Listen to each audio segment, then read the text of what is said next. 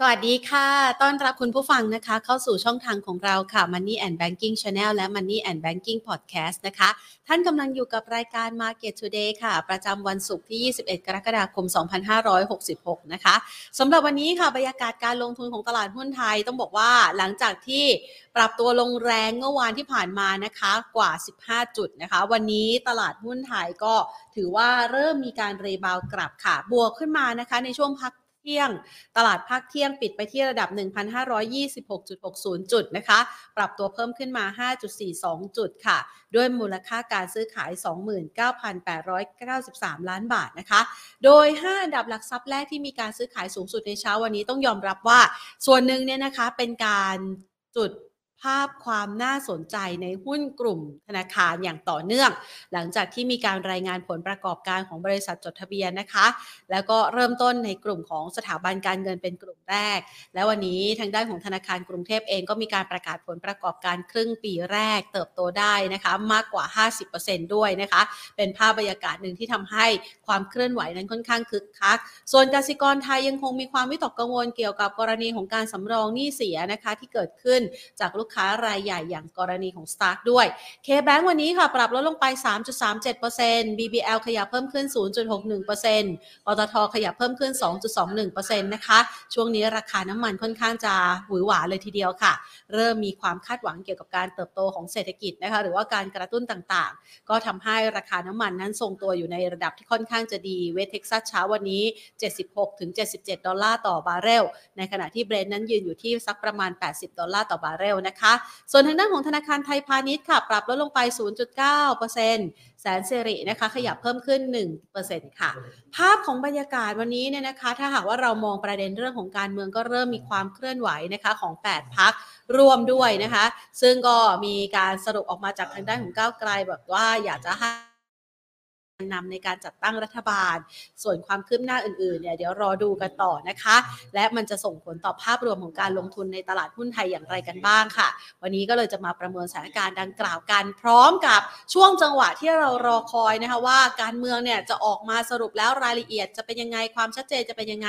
ช่วงนี้มันมีหุ้นอะไรที่น่าสนใจในการที่จะซื้อสะสมหรือว่าเป็นเป้าหมายในการลงทุนบ้างเดี๋ยววันนี้เรามาสแกนฝากกันด้วยนะคะ ก่อนอื่นขอขอบพระคุณผู้ใหญ่ใจดีที่ให้การสนับสนุนรายการของเราค่ะ บริษัท True Corporation จำกัดมหาชน บริษัทเมืองไทยประกันชีวิตจำกัดมหาชน และธนาคารไทยพาณิชย์จำกัดมหาชนค่ะ ไปพูดคุยนะคะ ประเมินถึงแนวโน้มการเติบโต หรือว่ามองถึงความน่าสนใจในการลงทุนของตลาดหุ้นไทยกันต่อค่ะ พูดคุยกับคุณนัทพลคำถาเครือผู้อำนวยการอาวุโสฝ่ายวิเคราะห์หลักทรัพย์ จากบริษัทหลักทรัพย์ยวนต้าประเทศไทยค่ะ สวัสดีค่ะคุณอ้วนค่ะสวัสดีครับ พี่แพรและนักลงทุนทุกท่านครับ ค่ะ มาวันนี้นี่เป็นจังหวะปลายสัปดาห์ที่มีทั้งแรงขายมีทั้งแรงซื้อนะคะ ประเมินสถานการณ์นะคะ ภาพการลงทุนของตลาดหุ้นไทยให้นักลงทุนได้เข้าใจในช่วงเวลานี้ จังหวะนี้ยังไงดีคะคุณอ้วน ครับต้องบอกว่าช่วงนี้เนี่ยเป็นช่วงที่รอหลายเรื่องเลยนะครับ ไม่ว่าจะเป็นเรื่องของการเมืองในประเทศนะครับ เพราะว่าการโหวตสองครั้งที่ผ่านมาเนี่ยก็ยังไม่ได้นายกนะครับ แล้วก็จะนัดการโหวตครั้งถัดไปเนี่ยวันที่ 27 กรกฎาคมนะครับ ซึ่งเป็นวันพฤหัสหน้านะครับ แล้ววันพฤหัสเนี่ยกระจุกตัวมากเลยครับ วันพุธย้อนมานิดนึงนะครับ ประชุมเฟดวันพฤหัสประชุม ECB นะครับ วันศุกร์ประชุม BOJ นะครับ ก็คือธนาคารกลางสหรัฐธนาคารกลางยุโรป แล้วก็ธนาคารกลางญี่ปุ่นนะครับ แล้วเราก็มีการโหวตนายกวันนั้นด้วยนะครับ ซึ่งต้องบอกว่าเมื่อวานนี้เนี่ยตลาดหุ้นก็มีการพักตัวลงมานะครับ เพื่อเราดูความชัดเจนในการ จัดตั้งรัฐบาลนะครับในการสรรหานายกคนถัดไปนะครับตอนนี้เนี่ยแม้อาจจะเห็นชื่อออกมาบ้างนะครับแต่ก็ยังไม่ได้มีความชัดเจนนะครับว่าจะเป็นใครนะฮะท่านไหนกันแน่ รวมถึงการเดินหน้านะครับขอเสียงสนับสนุน ตอนนี้ก็โยนมาที่พักเพื่อไทยแล้วนะครับในการที่จะเป็นการนำจัดตั้งรัฐบาลเนี่ยจะหาแนวทางอย่างไรนะครับเพื่อที่จะให้ผ่าน เสียงของสภาร่วมในวันที่ 27 นะครับ ซึ่งล่าสุดเนี่ยเท่าที่ผมตามเมื่อสักครู่นะครับทางพรรคเพื่อไทยก็บอกว่าอาจจะต้องขอเสียงเพิ่มนะครับจากทั้งสสและสวนะครับนั่นหมายความว่าอาจจะต้องดึงพรรคอื่นเนี่ยเข้ามาร่วมด้วยนะครับคราวนี้พอดึงพรรคอื่นเข้ามาร่วมเนี่ยก็ต้องดูเหมือนกันนะครับว่าการที่มีพรรคก้าวไกลเดินไปด้วยกับทางพรรคเพื่อไทยเนี่ยจะสามารถดึง พรรคอื่นเข้ามาร่วมได้มากน้อยแค่ไหนนะครับ และท่าทีของพรรคก้าวไกลเองเนี่ยเพื่อไทยก็ยังให้เวลาประมาณสัก 1-2 วันนะครับ ในแง่ของเรื่องที่ถกกันในสภาเยอะๆนะครับ เกี่ยวกับการแก้ไขมาตรา1นึเนี่ยนะครับ จะมีแนวทางในการที่จะตอบกับสภาสำหรับการเสนอชื่อนายกครั้งถัดไปเนี่ยแน่นอนว่าถ้าเกิดจะจัดตั้งรัฐบาลเนี่ยก็ต้องโดนเสียงตอบโต้มา จะมีแนวทางในการ หลีกเลี่ยง หรือว่าตอบข้อสักถามในประเด็นนี้อย่างไรนะครับ เพื่อให้การโหวตนายกเนี่ยผ่านขึ้นไปได้นะครับ ต้องบอกว่าประเด็นตรงนี้เนี่ยมันยังโอเวอร์แฮงจริง ๆนะครับ พี่แพนก็เคยอพอยังไม่มีความชัดเจนเนี่ยแม้ว่าไม่ได้เป็นประเด็นที่ทำให้บรรยากาศการเมืองเนี่ยตึงเครียดไปกว่าเดิมนะครับ คือถ้าเกิดวันนี้ออกออกมาในรูปทรงที่พรรคก้าวไกลบอกว่าไม่ถอยนะครับ ยังมองว่ามีโอกาส ไม่ยื่นโอกาสตรงนี้เนี่ยให้กับพรรคเพื่อไทยเนี่ย ผมว่าอันนี้ตึงเครียดเลยนะครับ เพราะว่าไม่รู้จะออกทางไหนละ การเมืองเนี่ยเดดล็อกละแต่นี้ก็คือผ่อนคลายนะว่าว่าเขาก็ทำตามกติกาก็คือโหวตสองครั้งนะครับ แม้ว่าครั้งที่ 2 จะไม่ได้โหวตเนี่ยเขาก็ยื่นโอกาสให้พรรคเพื่อไทยนะครับ แล้วอีกประเด็นหนึ่งถ้าเกิดว่าพรรคเพื่อไทยพูดในเชิงว่า อยู่กับพรรคก้าวไกลไม่ได้นะฮะเพราะว่าถ้าเกิดจับกันไปแล้วก็คงไม่ผ่านเนี่ยถ้าเกิดพูดแบบนี้ในทันทีเนี่ย ก็สร้างความตึงเครียดให้กับบรรยากาศทางการเมืองเหมือนกันนะครับ แต่วันนี้เนี่ยออกมาในโทนที่แม้อาจจะยังไม่มีความชัดเจน แต่ว่าไม่ได้สร้างความตึงเครียดไปมากกว่าเดิม เพราะว่าความตึงเครียดตรงนี้เนี่ยถ้าเกิดว่าไปกระตุ้นมากๆ มันจะมีผลกับวันอาทิตย์นี้ครับวันที่ 23 กรกฎาคมจะมีการนัดชุมนุมใหญ่ และการนัดชุมนุมครั้งนี้น่าสนใจ เพราะว่าต้องบอกว่าเป็นครั้งแรกนะที่นัดการชุมนุมในวันหยุดเสาร์อาทิตย์ ก่อนหน้านี้ก็คือเป็นวันธรรมดา อาจจะมีวันหยุดบ้าง แต่ว่าไม่ได้นัดแบบรอบใหญ่แบบนี้นะครับผมเลยคิดว่าการที่เขาพูดออกมาแบบนี้ทั้งสองพักเนี่ยไม่ได้ทำให้ตึงเครียดนะครับเพราะฉะนั้นเนี่ยเซ็นดี x ช่วงบ่ายเนี่ยสำหรับวันนี้เองเนี่ยผมคิดว่าก็ยังรักษาช่วงบวกไว้ได้นะครับส่วนสัปดาห์หน้า เราเชื่อว่าน่าจะเป็นลักษณะแบบแกว่งออกด้านข้างไซเวย์นะครับก็คงไม่ได้มีทิศทางที่ ชัดเจนอะไรนะครับสำหรับสำหรับสัปดาห์หน้า เพราะว่าคงจะต้องรอดูเรื่องของพัฒนาการทางการเมืองที่รออยู่ข้างหน้าจริง ๆนะครับ เพราะฉะนั้นเนี่ยเซ็ตอินดี x นะครับผมขออนุญาตแชร์ภาพนิดหนึ่งแล้วกันนะครับพี่แพนเพื่อให้เห็นภาพชัดเจนมากขึ้นว่าตำแหน่งของเซ็ตอินดี x ตอนนี้เนี่ยอยู่ตรงไหนนะครับ อันนี้คือกราฟของเซตนะครับ ช่วงก่อนเลือกตั้งเราอยู่ตรงนี้นะครับ ก็คือแถวบริเวณ 1,550 1,570 นะครับตอนนี้เราอยู่แถว 1,520 กว่ากว่านะครับก่อนหน้านั้นเนี่ยเราขึ้นไปแถว 1545 มันก็ใกล้เคียงจุดสมดุลละในช่วงก่อนหน้านั้นนะครับแล้วถ้าเกิดเราวาดในตัวของ trend line เนี่ยมาประกบเนี่ยจริงๆก็ขึ้นไปทดสอบนะครับตัว downtrend line พอดีเลย แล้วก็ถอยลงมานะครับถ้าจะผ่านขึ้นไปได้เนี่ยแน่นอนว่าสถานการณ์ต้องเปลี่ยนไปในทางที่ดีขึ้น แต่ณวันนี้เนี่ย มันยังไม่ใช่นะครับก็คือสถานการณ์ยังคงตัว ผมก็เลยมองว่าเซ็นดี x สัปดาห์หน้าเนี่ยน่าจะเป็นลักษณะแกว่งออกด้านข้างไปก่อน ระหว่างรอเราไม่ได้รอเรื่องการเมืองอย่างเดียว เรารอเรื่องการประชุมธนาคารกลาง 3 ธนาคารกลางอย่างที่ผมได้เรียนไปด้วยนะครับแล้วก็รออีกอันนึงลืมพูดไปก็คือผลประกอบการไตรมาสสนะครับทั้งบริษัทจดทะเบียนในสหรัฐแล้วก็ในไทยเนี่ยมันน่าจะเป็นลักษณะแกว่งออกด้านข้าง และรอถ้าวันที่ 27 โชคดีได้นายกเนี่ยน่าจะเห็นจังหวะของการแลลี่ขึ้นไปนะครับ ทำไมถึงเชื่อแบบนั้นเนี่ยอยากให้ดูภาพตรงนี้อีกนิดเดียวนะครับหลังจากการเลือกนายกได้นะครับ อันนี้มองข้ามไปก่อนนะครับ เพื่อให้นักทุนเนี่ยมีความสบายใจมากขึ้นนะครับ เราเทียบเคียงกับตอนปี 62 นะครับ ปี 62 เนี่ยคือกราฟด้านล่างนะครับ จะเห็นว่า ในช่วงเลือกตั้ง ถ้าเกิดเราให้วันเลือกตั้งนะครับของปี 62 ผมเข้าใจว่าน่าจะเป็นวันที่ 24 25 มีนาคมราวๆนั้นนะครับปลายเดือนมีนาคมเนี่ยให้วันนั้นเนี่ยเป็นศูนย์นะครับ แล้วการเคลื่อนไหวถ้าเกิดว่าขึ้นเนี่ยก็แปลว่า SET Index ปรับตัวเพิ่มขึ้นเมื่อเทียบกับวันนั้นนะครับ แล้วถ้าเกิดย้อนกลับไปเนี่ยก็จะเห็น movement เหมือนกันว่า SET Index ก่อนวันเลือกตั้งเนี่ยขึ้นหรือลงนะครับ ปรากฏว่าตอนเลือกตั้งปี 62เนี่ยภาพเนี่ย มันคล้ายกับตอนปีปี66ตรงนี้เหมือนกันนะครับ ข้างบนคือปี66แต่เรายังไปไม่ถึงวันโหวตนายกใช่ไหมฮะคือเราโหวตมาแล้วแหละแต่ว่าสองครั้งเนี่ยยังไม่ได้นายก ถ้าได้นายกเนี่ยตอนนั้นเนี่ยคือ 5 มิถุนาปี 62เนี่ยจะเห็นว่าเส้นสีแดงเนี่ยเซดินเด็กเนี่ยนำเขามาเลยฮะคือมันไม่ได้ขึ้นทางเดียวอยู่แล้ว ถ้าเกิดว่าตลาดหุ้นต่างประเทศเขาลงเนี่ยเราก็ลงแต่จะเห็นว่าก่อนหน้านั้นเนี่ยเราอยู่ในแบนล่างอะ พี่แพนนึกออกไหมคือคือเราอยู่ในแบบขอบด้านล่างของเส้นที่อันนี้มันหลายเส้น เพราะว่ามันเทียบกับหลายประเทศนะเราเทียบกับภูมิภาคนะครับ แต่พอหลังได้นายกแล้วเนี่ย เราขึ้นมาแบนบนเลยอันนี้คือความหวังว่าตอนเนี้ยเราอยู่ที่แบนล่าง เราอันดับฟอร์มภูมิภาคมาก เพราะฉะนั้นถ้าเกิดเราได้นายกเนี่ยก็ภาวนาขอให้วันที่ 27เนี่ย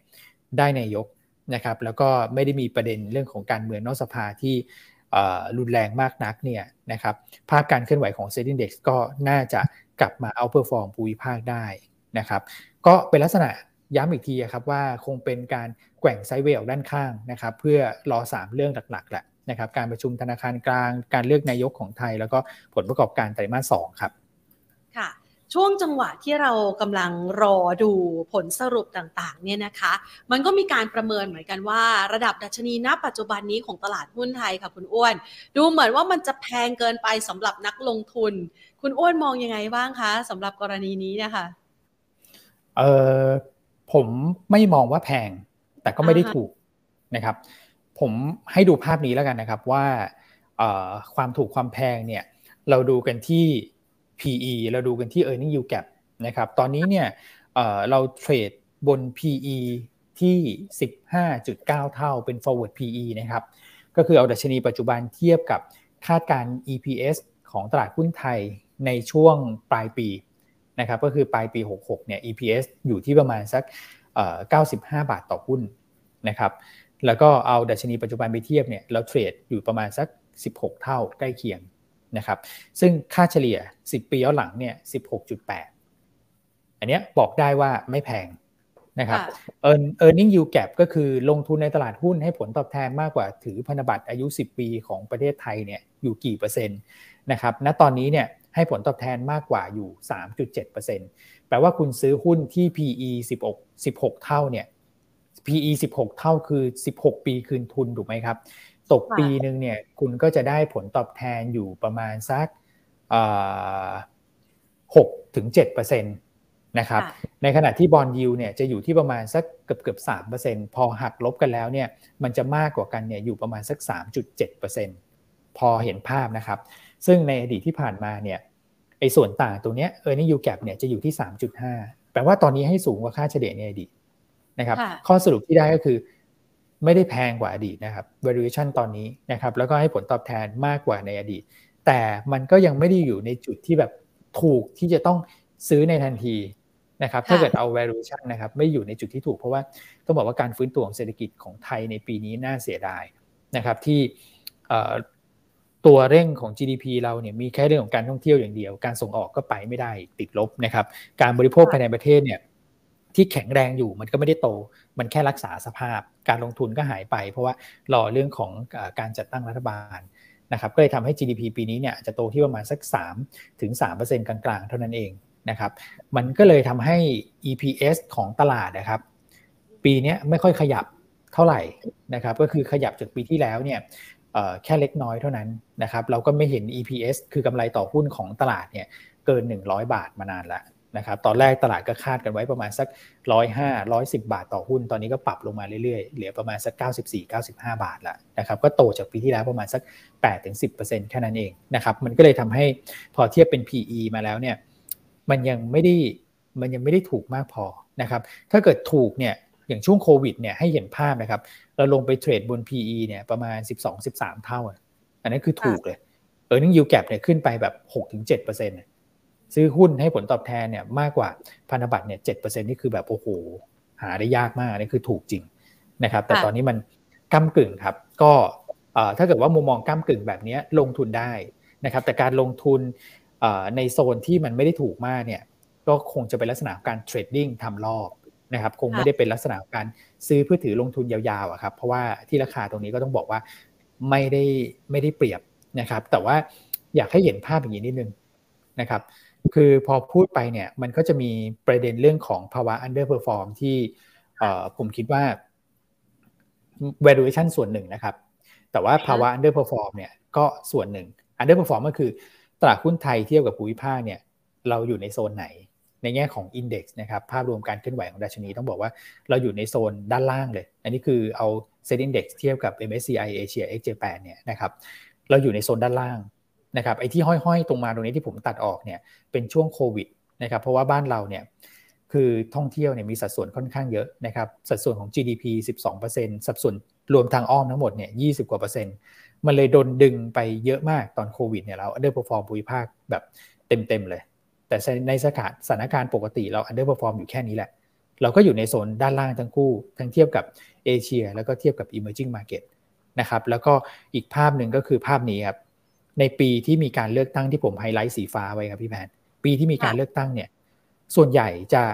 ปรับตัวเพิ่มขึ้นนะครับ ตัวของ SET Index หรือไม่ก็บวกบางๆนะครับ โดยเฉลี่ยเนี่ยถ้าเกิด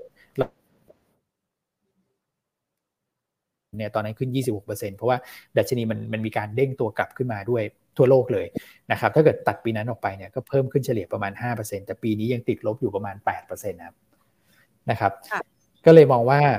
ในแง่ของภาวะ underperform ก็ดี valuation อาจจะไม่ได้น่าสนใจมากนะครับ แต่ว่าภาวะ underperform ที่รอความชัดเจนเรื่องของการเมืองเนี่ย ตรงนี้มันก็เป็นจุดที่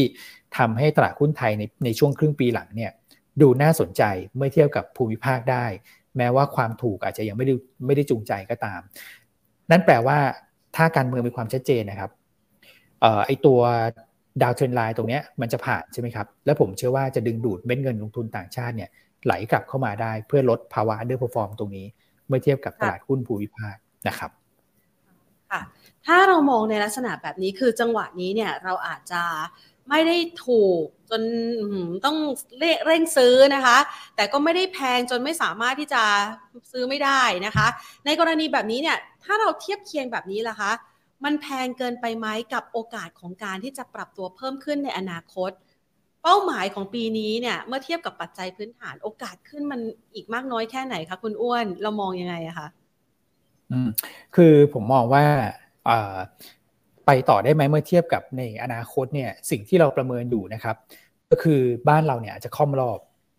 พอเราได้รัฐบาลมาแล้วเนี่ยจังหวะการเร่งตัวขึ้นของ SET Index เนี่ยอาจจะขึ้นได้แค่ชั่วคราวก็คือ เป็นการคืนสถานะ จากภาวะ underperform มากเกินไปเท่านั้นเองนะครับ ซึ่งในสถิติที่ผ่านมาเนี่ยพอได้นายกก็จะขึ้นประมาณสัก5-6% 1เดือนหลังจากมีการโหวตนายก อันนี้เราเทียบปี 62 นะครับ ที่บอกว่าคล่อมรอบก็คือว่าอาจจะขึ้นได้แค่นั้นนะครับ แล้วหลังจากนั้นต้องไปลุ้นเอาว่าตลาดหุ้นต่างประเทศเนี่ยมีความกังวลกับเรื่องของเศรษฐกิจถดถอยหรือเปล่า recession จะมาไหมนะครับ ซึ่งณตอนนี้เนี่ยความเสี่ยงมันอาจจะยังไม่ได้สูงมากนะครับ แต่ว่ามันก็เริ่มเห็นผลกระทบเข้ามาในตัวของเศรษฐกิจมากขึ้นเรื่อยๆนะครับ ตอนนี้เราเห็นเศรษฐกิจยุโรปนะครับ หรือแม้แต่เศรษฐกิจของสหรัฐเองเนี่ย ในแง่ของภาคการผลิตเนี่ย มันเริ่มมีการชะลอตัวเนี่ยชัดเจนแล้วนะครับ ก็อาจจะรอแค่ภาคแรงงานเท่านั้นนะครับ ถ้าเกิดว่าภาคแรงงานอ่อนแอเนี่ย ความเสี่ยงด้าน recession จะมานะครับ ตอนนี้คนก็ลุ้นอยู่ครับว่าเศรษฐกิจจีนเนี่ยจะฟื้นตัวเข้ามาช่วยได้ไหมนะครับ ถ้าเกิดไม่ได้เนี่ย ความเสี่ยงตัวนี้มันจะชัดเจนมากขึ้นในช่วงปลายปีนี้ต่อเนื่องถึงต้นปีหน้า ผสานกับเรื่องของความเสี่ยงทางด้านการเมืองระหว่างประเทศนะครับต้นปีหน้าเนี่ยในช่วงปลายเดือนมกราไต้หวันจะมีการเลือกตั้งตรงนั้นเนี่ยมีความเซนซิทีฟอย่างมากนะครับระหว่างความสัมพันธ์ระหว่างสหรัฐกับจีน ผมก็เลยมองว่าถ้าเรามองภาพยาวๆครับณตรงนี้เนี่ยก็ไม่ใช่ไม้แรกที่เราจะซื้อเพื่อลงทุนยาว อย่างที่เรียนครับ valuation ไม่ได้ถูกมากจนแบบต้องรีบเข้าซื้อนะครับในแง่ของระยะเวลาที่รออยู่ข้างหน้าเอาระยะกลางก่อน 6 เดือนข้างหน้าเนี่ยมันก็ยังมีความเสี่ยงทั้ง recession แล้วก็ความเสี่ยงการเมืองระหว่างประเทศรออยู่นะครับผมเลยสนับสนุนว่าช่วงนี้ trading ไปก่อนนะครับ trading หุ้นที่ underperform นะครับที่คิดว่าพอการเมืองคลี่คลายแล้วเนี่ย domestic play เหล่านั้นเนี่ยจะฟื้นตัวกลับมา อันนั้นน่ะจะเล่นเป็นรอบๆไปได้สักรอบหนึ่งนะครับแล้วหลังจากนั้นก็ต้องพักอีก นะครับเพราะว่าดัชนีเนี่ยก็ยังมีความเสี่ยงที่จะอ่อนตัวลงมาติดตามทิศทางของดัชนีตลาดหุ้นทั่วโลกนะครับแต่ถ้าเกิดจะเกิดขึ้นจริงเนี่ยผมคิดว่าจะเป็นช่วงปลายปีนี้ถึงต้นปีหน้านะครับตรงนั้นถ้าเกิดมีการดึงจังหวะลงมาลึกอะนะครับอาจจะเป็นโอกาสสำหรับการลงทุนรอบใหญ่ที่จะเกิดขึ้นในระยะยาวนะครับค่ะเระหว่างที่เรากำลังรอนะคะ แล้วก็มีภาพของการเคลื่อนไหวในการที่จะ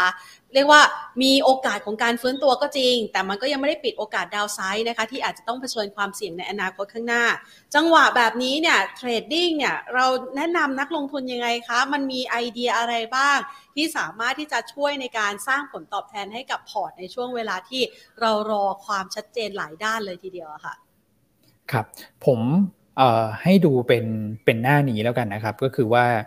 ในช่วงที่เอาระยะสั้นมาก ๆก่อนนะครับ คือ 1 สัปดาห์นี้ระหว่างรอจัดตั้งรัฐบาลเนี่ยนะครับ กลยุทธ์การลงทุนในช่วงนี้เราเน้นไปที่โดเมสิกเน้นไปที่ global pay นะครับ เน้นไปที่ global pay กับตัวของพวก defensive นะครับที่ได้รับผลกระทบจากเรื่องของการเมืองเนี่ยจำกัด แม้ว่าเราพอจะเห็นภาพ นะครับว่าสุดท้ายเนี่ยจะต้องได้ได้ได้นายกได้รัฐบาลนะครับวันที่ 27เนี่ยก็คือคิดว่าหลายฝ่ายก็มองว่าน่าน่าจะผ่านแล้วแหละนะครับขึ้นอยู่กับการจับขั้วจับสูตรอะไรก็ว่ากันไปนะครับแต่ระหว่างที่คุยกันตรงนี้ผมก็คิดว่ามันก็ยังมีความผันผวนเกิดขึ้นทั้ง 2 ฝั่งนะครับที่อาจจะทำให้หุ้นที่เกี่ยวข้องกับการเมือง โดยเฉพาะ domestic domestic pay เนี่ยผันผวนในระยะสั้นได้ เราก็เลยมองว่าถ้าเกิดใครรับความเสี่ยงได้ไม่สูงเนี่ยก็ ไม่จำเป็นต้องรีบก็ได้รอความชัดเจนก่อนนะครับ เกิดพลิกไปพลิกมานะครับ แล้วทำให้การเมืองนอกสภารุนแรงเนี่ย มันก็จะส่งผลลบกับบรรยากาศการลงทุนอย่างมีนัยสำคัญได้นะครับ เราก็เลยมองว่าช่วงนี้ global pay หรือว่าพวก defensive ดูน่าสนใจนะครับ global pay อย่างเช่น ปตทสพบ้านปูนะครับ defensive ก็คือพวกลงไฟฟ้า เอาลงไฟฟ้าที่เกี่ยวกับเรื่องเรื่องการเมืองน้อยๆหน่อย ก็จะเป็นตัวของ BPP บ้านปู power นะครับเพราะว่าลงไฟฟ้าส่วนใหญ่เนี่ยอยู่ต่างประเทศเลยนะครับไม่ว่าจะเป็นจีนญี่ปุ่นหรือว่าในสหรัฐ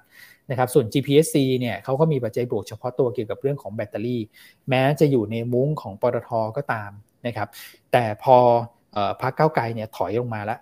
นะครับไม่ได้เป็นแกนนำในการจัดตั้งรัฐบาลแล้ว โอกาสที่จะมีนโยบายมากดดันกลุ่มปตทโดยภาพรวม ที่จะทำให้กลุ่มนี้เติบโตช้าลงเนี่ยมันก็ค่อนข้างที่จะน้อยลงไปนะครับเราก็เลยมองว่า GPSC ที่ราคาเนี้ย มันสอดรับความเสี่ยงที่ผ่านมา ตั้งแต่หลังเลือกตั้งเนี่ยเขาก็ลงอยู่ประมาณสัก 11-12%เนี่ยตัวนั้นมันสอดรับความเสี่ยงไปหมดแล้วนะครับเราคิดว่าดาวไซด์จำกัดที่ราคาตรงนี้กล้าสู้นะครับส่วนถ้าเกิดว่าเป็นหุ้นโดเมสิกเพย์อื่นๆนะครับที่ยังพอที่จะลงทุนได้เนี่ยนะครับก็ก็จะเป็นแบบแนว defensive ด้วยเนี่ยก็จะมีอีก 2 ตัวก็คือ Advance กับ CPO นะครับอันนี้เป็นโดเมสิกที่เป็นข้อยกเว้น เพราะว่ามีความ defensive ในตัว นะครับก็คือกลุ่มสื่อสารยังไงก็ต้องใช้และอย่างที่เรียนก็คือพาก้าวไกลโดนลดน้ำหนักลงมาล้วนะครับ CPO ก็เช่นเดียวกันนะครับร้านสะดวกซื้อที่ผลประกอบการไตรมาสสองสวย คือหุ้นที่เราเลือกมาพวกนี้นะครับในข้อ2เนี่ยผลประกอบการไตรมาสสองใช้ได้หมดเลย ไม่แย่นะครับออกมาแล้วไม่ไม่ sell on fact ผมมองอย่างนั้นก็คือลงทุนได้ปลอดภัยนะครับส่วนไซส์กลางไซส์เล็กถ้าเกิดใครชอบหุ้นงบสวยตอนนี้เนี่ยก็จะเป็น SJWD แล้วก็ KJL อันนี้คือหุ้นที่น่าสนใจในช่วงรอจัดตั้งรัฐบาลนะครับ สัปดาห์หน้านะครับ ส่วนเมื่อตั้งรัฐบาลได้แล้วเมื่อยังตั้งรัฐบาลยังไม่ได้ต้องได้นายกก่อนพี่แพนนะครับขอได้นายกเขาก็จะไปคุยกันอีกคอรมอจะเป็นใครจะจับพักไหนเข้ามาร่วมเพิ่มเติมไหมหลังจากได้นายกไปแล้วเนี่ยนะครับ พอได้นายกเนี่ย ยังไงก็แล้วแต่มันต้องได้รัฐบาลแหละนะครับ เพราะว่านายกมาแล้วนะครับ แล้วก็ในที่ผ่านมาก็คือให้สิทธิ์ขาดกับนายกในการ เลือกลูกทีมเข้ามาจัดทัพคอรมอกันนะครับ ตรงนั้นเนี่ยต่างชาติจะกลับมาซื้อนะครับ เพราะว่าต่างชาติเนี่ยถ้าเกิดเราดูภาพอย่างตอนปี 62 นะครับ เดือนเดียวเนี่ยในช่วงหนึ่งเดือนหลังโหวตนายกนะครับ ต่างชาติเนี่ยเข้ามาซื้อ 47 4 8 0 0 0 ล้านนะครับ แล้วเดือนเขาโหวตนายกกัน 5 มิถุนาปี 62 นะครับ เดือนกรกฎาคมเนี่ยก็เข้ามาอีกประมาณสัก20,000 กว่าล้าน สมเหตุสมผลครับ ถ้าเกิดว่ารอบนี้เนี่ย โฟจะเข้ามาใกล้เคียงกับปี 62 นะครับ เพราะอะไร เพราะว่าปีนี้ต่างชาติขายสุทธิไปประมาณสัก 1.1 แสนล้านนะครับ ปีที่แล้วซื้อมา 2 0 0แสนปีนี้ลดน้ำหนักไปครึ่งหนึ่งแล้วนะครับ เพราะฉะนั้นเนี่ยอพอมีความชัดเจน ผมเชื่อว่าเขาจะคืน จะคืนกลับมาหมดหรือเปล่าก็ขึ้นอยู่กับความเชื่อมั่นในตัวของรัฐบาลใหม่นะครับ แต่ถ้าเกิดเขายังเชื่อมั่นไม่ได้เยอะมาก ขอรอดูฝีไม้ลายมือกันก่อนเนี่ย รัฐบาลใหม่หน้าตาเป็นแบบนี้อาจจะยังไม่ได้คุ้นหน้าผมยกตัวอย่างถ้าเกิดว่ามีก้าวไกลเข้ามาด้วยเนี่ยเขาอาจจะโฟอาจจะเข้ามาแล้วยังยังนิดนึงที่ออกไปแบบแสนแสนหนึ่งเนี่ยก็อาจจะเข้ามาแบบห้าหกหมื่นก่อน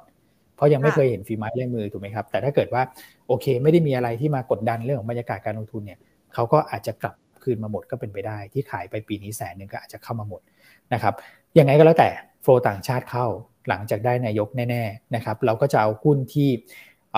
ต่างชาติเนี่ยลงทุนได้คือกลุ่มอะไรบ้างครับ ธนาคารพาณิชย์นะครับ กลุ่มค้าปลีกนะฮะกลุ่มอาหารเครื่องดื่มนะครับ กลุ่มโรงไฟฟ้านะครับกลุ่มที่เกี่ยวข้องกับพวกการท่องเที่ยว แต่การท่องเที่ยวเนี่ยตอนนี้มันแม้ว่าจะปรับฐานลงมาแล้วเนี่ยในมุมมองของผมเนี่ยก็ยังรู้สึกแพงอยู่นะนะครับ เพราะฉะนั้นไปเอากลุ่มที่ถูกนะครับแล้วก็ได้อันนี้สงจากการฟื้นตัวของการท่องเที่ยวเหมือนกันค้าปลีกเนี่ยดูน่าสนใจมากกว่า อันนี้ก็จะเป็นชุดหุ้นครับ ถ้าเกิดแบงก์กับ SCB BPL นะครับค้าปลีก CPO BJC CRC นะครับเอลทีก็เป็น proxy ของหุ้นฝรั่งอยู่แล้ว หุ้นต่างชาตินะครับและอีกหน่อยถ้าเกิดว่าเดลต้าเนี่ยถูกลดบทบาทลงมาเพราะว่าติด trading alert อีกครั้งหนึ่งเนี่ยหลุด set 50 set 100แน่ๆเนี่ยนะครับก็จะทำให้ AOT เนี่ยกลับมาเป็นพี่ใหญ่ในตลาดหุ้นไทยอีกครั้งหนึ่งนะครับก็คือเป็นหุ้นที่ของต้องมีแล้วกัน นะครับ มันไม่เหมือนก่อนหน้านั้นที่แบบโอ้โหคนต้องแย่งเดลต้าเพราะว่าเดลต้าเนี่ยเป็นเบอร์หนึ่งของตลาดนะครับ ตอนนี้ AOT ก็มีโอกาสที่จะสลับขึ้นมาเป็นเบอร์หนึ่งและผลประกอบการก็มีแนวโน้มที่จะกลับมามีกำไรต่อเนื่องแล้วด้วยนะครับส่วนกลุ่มอื่นๆ ก็อาจจะมีโรงไฟฟ้ามีสื่อสารนะครับ Advanced Thaikom GPSC นะครับแล้วก็กลุ่มพวกอาหารเครื่องดื่มก็จะเป็นโอโซสภาอย่างนี้เป็นต้นนะครับ ให้ไว้2สำรับครับพี่แพรระยะสั้น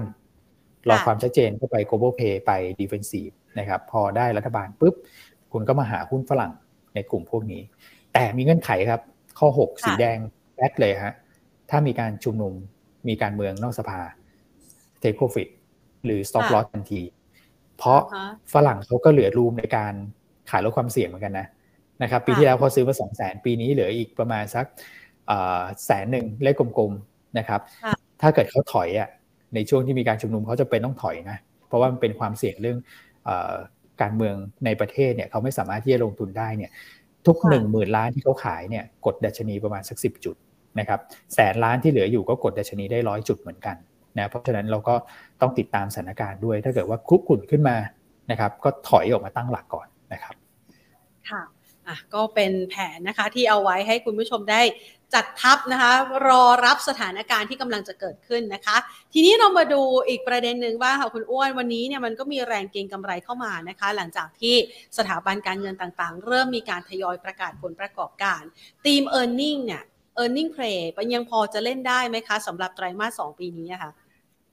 เออจริงๆแล้วได้นะครับ เดี๋ยวผมขออนุญาตเปิด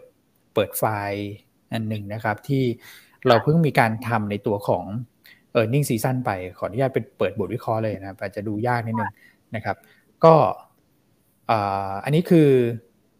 กลุ่มที่เราคิดว่าแต่ละ sector เนี่ย performance ออกมาเป็นยังไงนะครับสำหรับผลประกอบการไตรมาสสองนะครับดูเซกถ้าเกิดดูเนี่ยอยากจะเก็งงบเนี่ยก็คือต้องดูสีเขียวเข้ม เขียวเข้มก็คือกลุ่มที่ผลประกอบการจะโตทั้งคิวทั้งเยียนะครับจะโตทั้งคิวทั้งเยียเนี่ยก็จะมี สายการบินนะครับธนาคารนะฮะกลุ่มเครื่องดื่ม กลุ่มพวกโรงไฟฟ้านะครับกลุ่มพวกสื่อสารอย่างแอดวานอย่างเงี้ยโตทั้งคิวทั้งเยียเลยนะครับแต่ถ้าเกิดว่าโตเยียอย่างเดียวก็เป็นยานยนต์นะครับเป็นค้าปลีกนะฮะเป็นรับเหมาเป็นพวกแมสทานสิตก็คือพวกเบม BTS อย่างเงี้ยนะครับพวกรถไฟฟ้าแล้วก็ท่องเที่ยว อันนี้คือกลุ่มที่งบจะออกมาสวยไม่เทียบกับปีที่แล้วไตรมาสสองปี 66 ดีกว่าไตรมาสสองปี 65 ก็จะเป็นกลุ่มเขียวเข้มเขียวอ่อนนะครับ ส่วนกลุ่มที่งบจะไม่สวยเนี่ยก็คือพวกปั๊มน้ำมันนะครับเพราะว่าค่าการตลาดเนี่ยถูกกดดันนะครับ กลุ่มปิโตรเคมีนะครับมีโอกาสขาดทุนเลย หลาย ๆ ตัวที่นักวิเคราะห์เรา preview ออกมา แล้วก็กลุ่มโรงกลั่นด้วยนะครับเพราะว่าช่วงไตรมาสสองเนี่ยเป็นช่วงที่ยังมีขาดทุนสต็อกอยู่นะครับค่าการกลั่นราคาปิโตรเคมีลง เพราะว่าจีนเนี่ยเพิ่งเริ่มเปิดประเทศใหม่ ๆ นะครับ มันก็เลยทำให้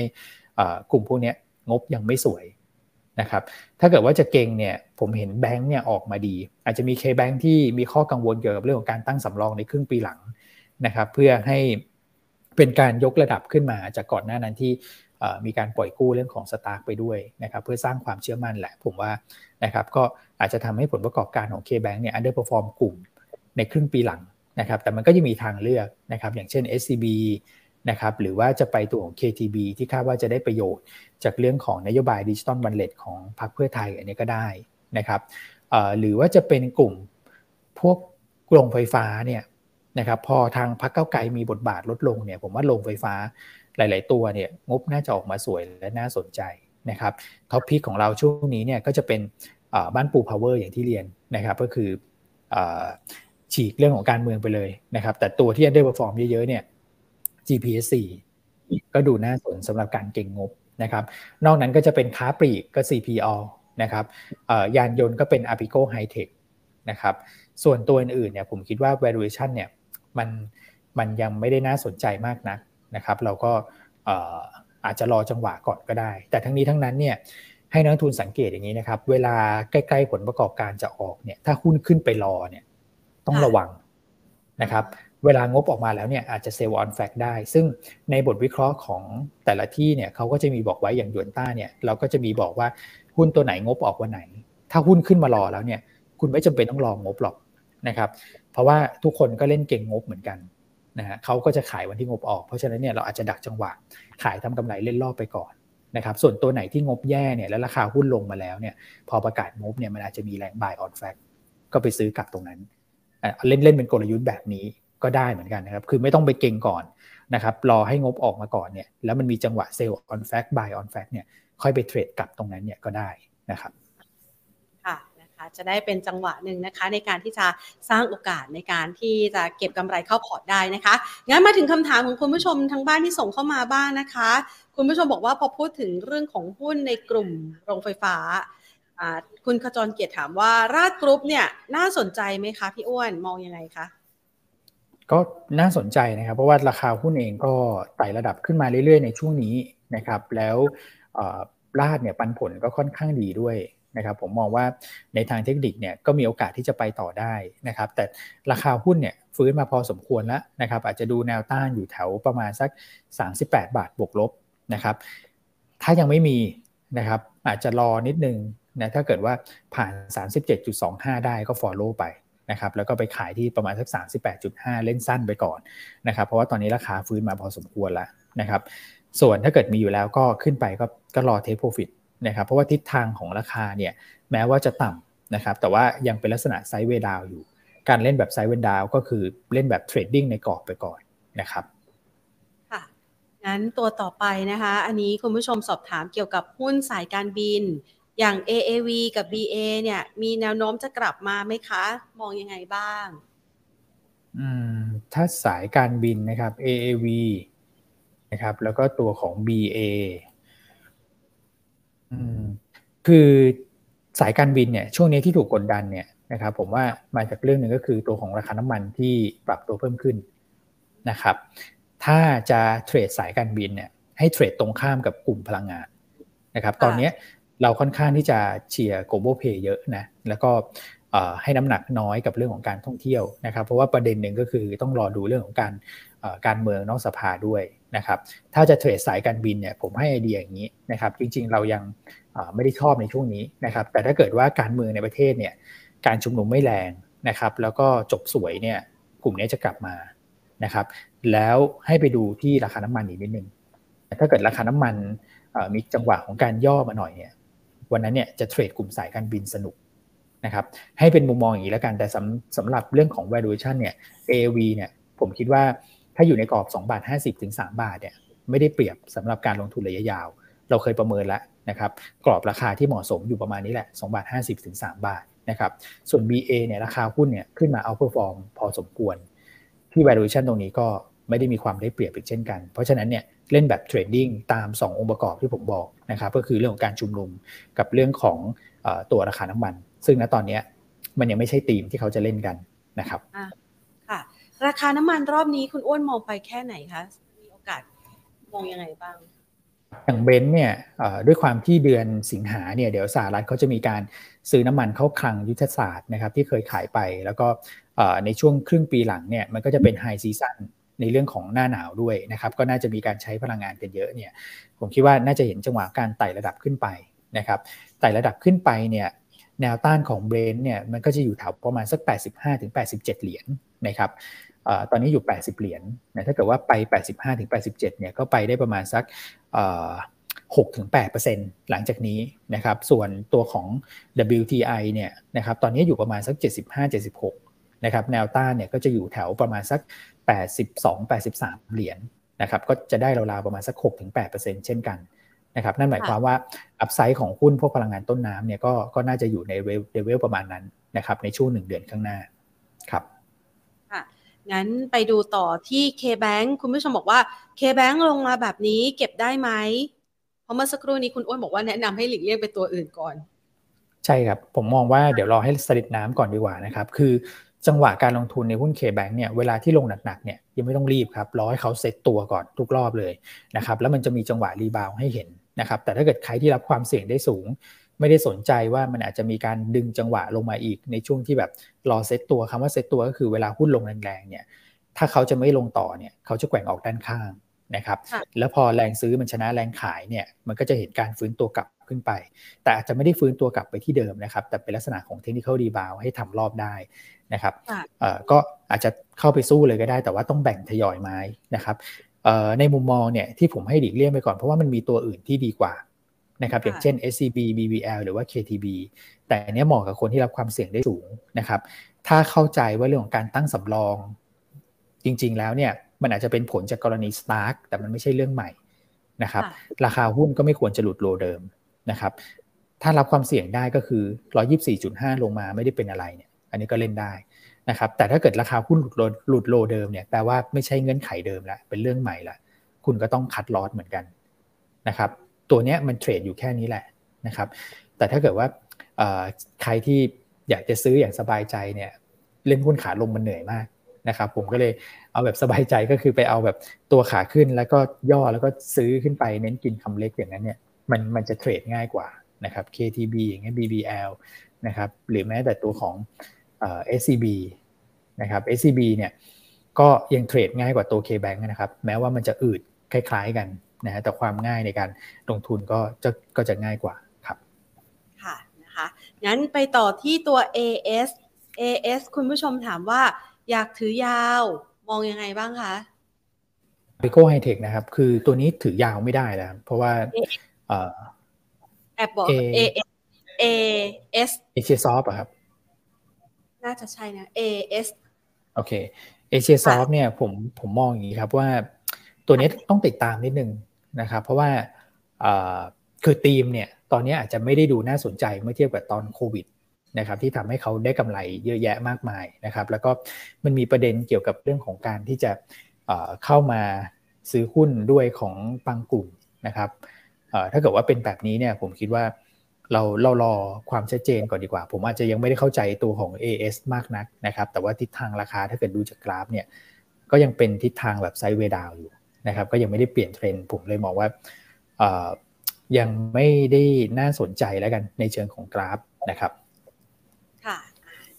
ตอบคำถามคุณผู้ชมนะคะ ที่ส่งเข้ามาตอบถามกันนะคะ พร้อมกับวางแผนการลงทุนในช่วงเวลาที่เรากำลังรอคอยความชัดเจนหลายปัจจัยด้วยนะคะ คุณอ้วนก็เลยวางแผนให้เป็นขยักขยักเลยนะ เป็นจังหวะของการลงทุนทั้งถ้า